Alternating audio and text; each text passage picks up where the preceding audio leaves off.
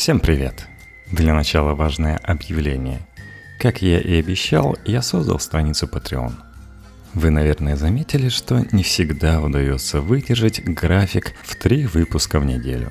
Уж слишком много набрал активности по записи в других областях.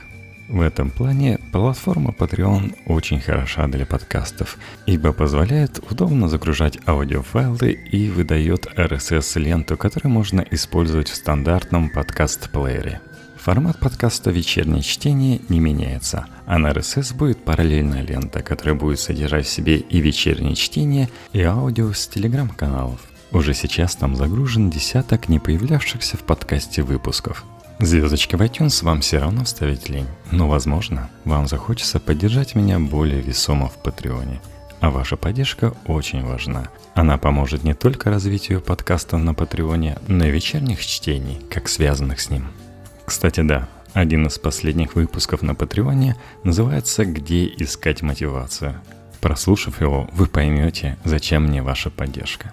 Адрес Патреона простой – Эту ссылку я бережно копировал в шоу-ноты к подкасту patreon.com slash c-story, сокращенно от Cool Story. Там в правой колонке можно выбрать, какой именно вы взнос хотите сделать и что за это получить. Например, уже сегодня я хочу в подкасте поблагодарить Илью Смолки за помощь нашему подкасту, исходя из ценности его взноса. В общем, плюсов от Патреона даже кроме ежедневных выпусков подкаста, из которых можно выбрать, что именно вы хотите слушать, много. Так что, надеюсь, полторы минуты вашего времени рассказом о Патреоне я занял не зря. Присоединяйтесь. А теперь перейдем к подкасту.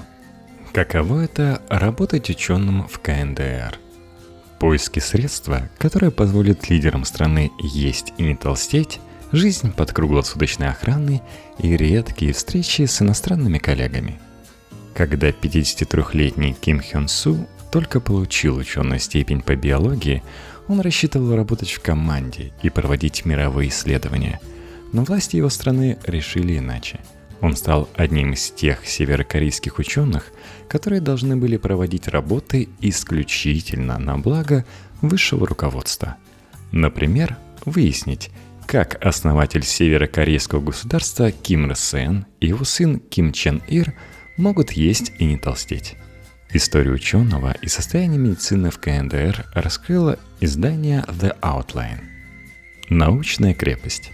Хён Су и его коллеги работали в хорошо охраняемом учреждении с электрическим забором без прямого доступа к международной научной информации.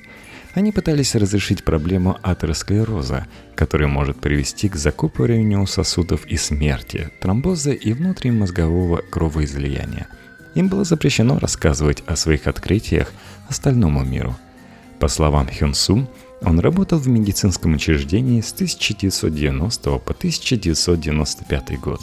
Вместе с ним трудилось 100 ученых, 30 ассистентов и ответственные за животных, на которых ставили эксперименты.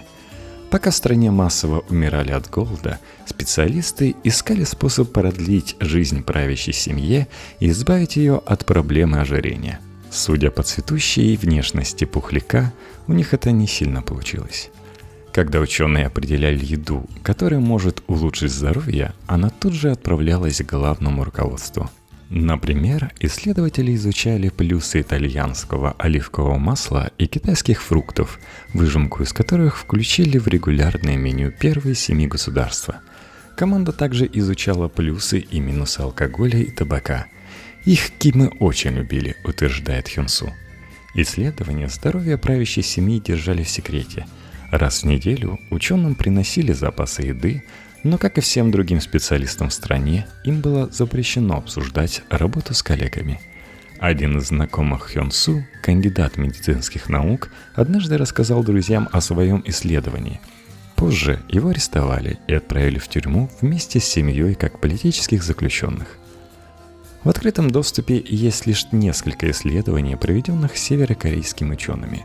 Некоторые из них выполнены в содружестве с коллегами из других стран, а около 69% работ созданы специалистами из университета имени Ким Ир Сена, основанного в 1946 году.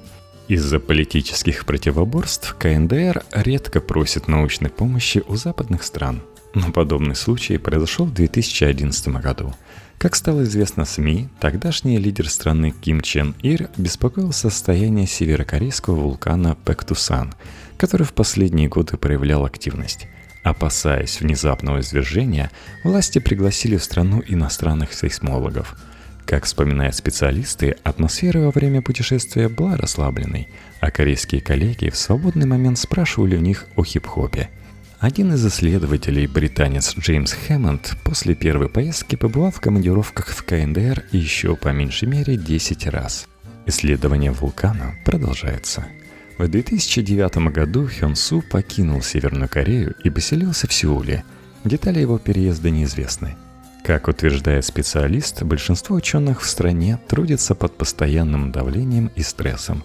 Хён Су считает, что в приоритете властей находятся научные программы по созданию ядерного и химического оружия, а также поддержание хорошего здоровья у членов правящей семьи – Американский ученый Дуэн Шелтон, изучавший работу северокорейских специалистов, считает, что они более подкованы в теории, нежели в научной практике. Это означает, что им не хватает оборудования. Вдобавок к научной работе исследователи должны поддерживать политический курс страны.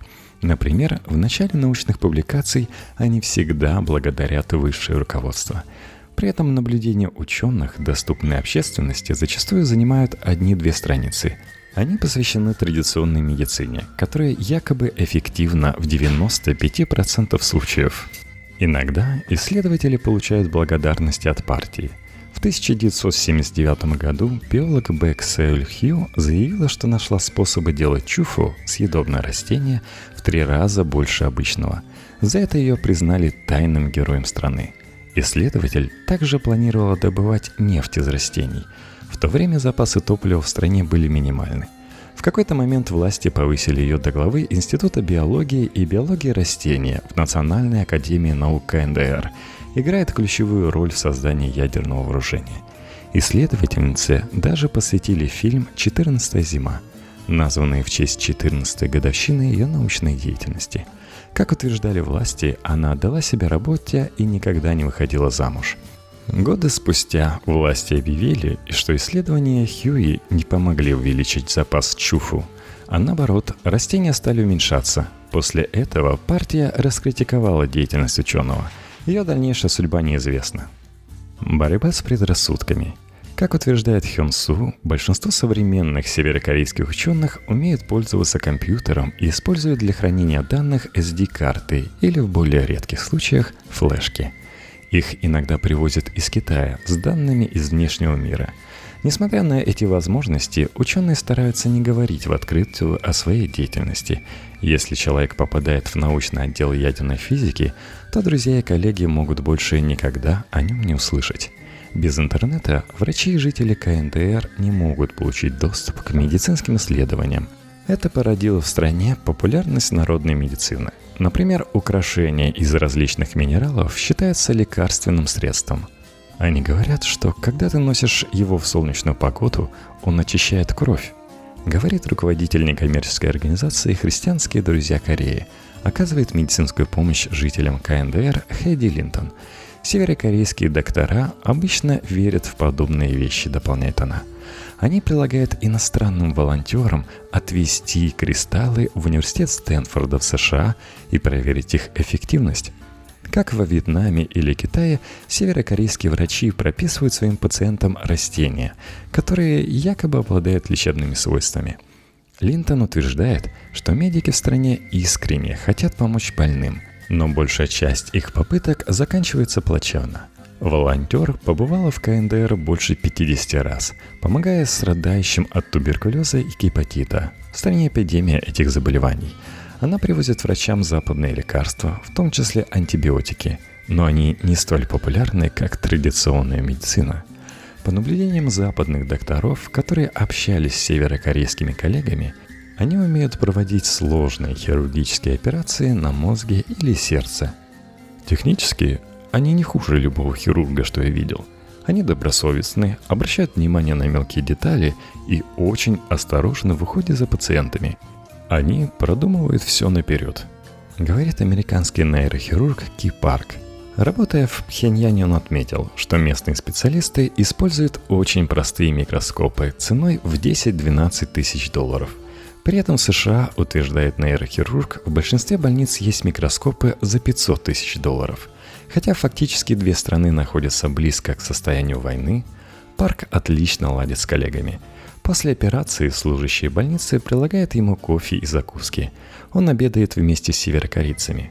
Мы больше не враги, мы объединены, утверждает Парк. Хотя большая часть научных работ исходит из университета имени Ким Ир Сена и Политехнического университета имени Ким Чхэка, существует также Пхеньянский университет науки и технологий. Там в основном работают иностранные специалисты. Они преподают детям северокорейской элиты – Ученый-информатик Уэсли Брюер работал в учреждении после открытия. С октября 2010 года по май 2017 он рассчитывал, что информатика и точные науки помогут подрастающему поколению стать более открытыми к западной культуре и снизить градус напряженности между КНДР и США. В основном в Пхеньянском университете изучают сельское хозяйство, действия пестицидов и способы выращивания съедобных растений – Студенты также исследуют лекарства от рака, основанные на растениях, чтобы предсказать вероятность появления болезни у человека. В магистратуре заведения изучают средства возобновляемой энергии и некогда придумали небольшие лампы, работающие от солнца. Около трех миллионов жителей страны владеют мобильными телефонами, но так как перебои электричества в КНДР не редкость, многие используют батарейки, питающиеся от солнца – в 2011 году Пхеньянский университет начал проводить международные конференции. В тот год исследователь Роберт Шелтон должен был выступать с речью. Его попросили сказать несколько положительных слов о семье Кимов, прежде чем огласить результаты своих исследований. Несмотря на просьбу, ученый отнесся положительно к северокорейским коллегам в зале. Ему было интересно поработать с ними – Вопреки ограничениям, которые могут смутить западных исследователей, ученые КНДР достигли некоторых успехов, писал Шелтон в отчете о научном сотрудничестве с Северной Кореей. С его помощью он рассчитывал привлечь больше европейских и американских специалистов в страну. Однако в современной ситуации это весьма затруднительно. В сентябре 2017 года США запретили своим жителям ездить в КНДР – Закон стал реакцией на смерть американца Отто Вумбира, который отсидел в северокорейской тюрьме полтора года и умер по прибытии на родину. Смотря на нынешнее положение дел, Шелтон не видит перспектив для создания сотрудничества между США и, возможно, одним из ее главных врагов –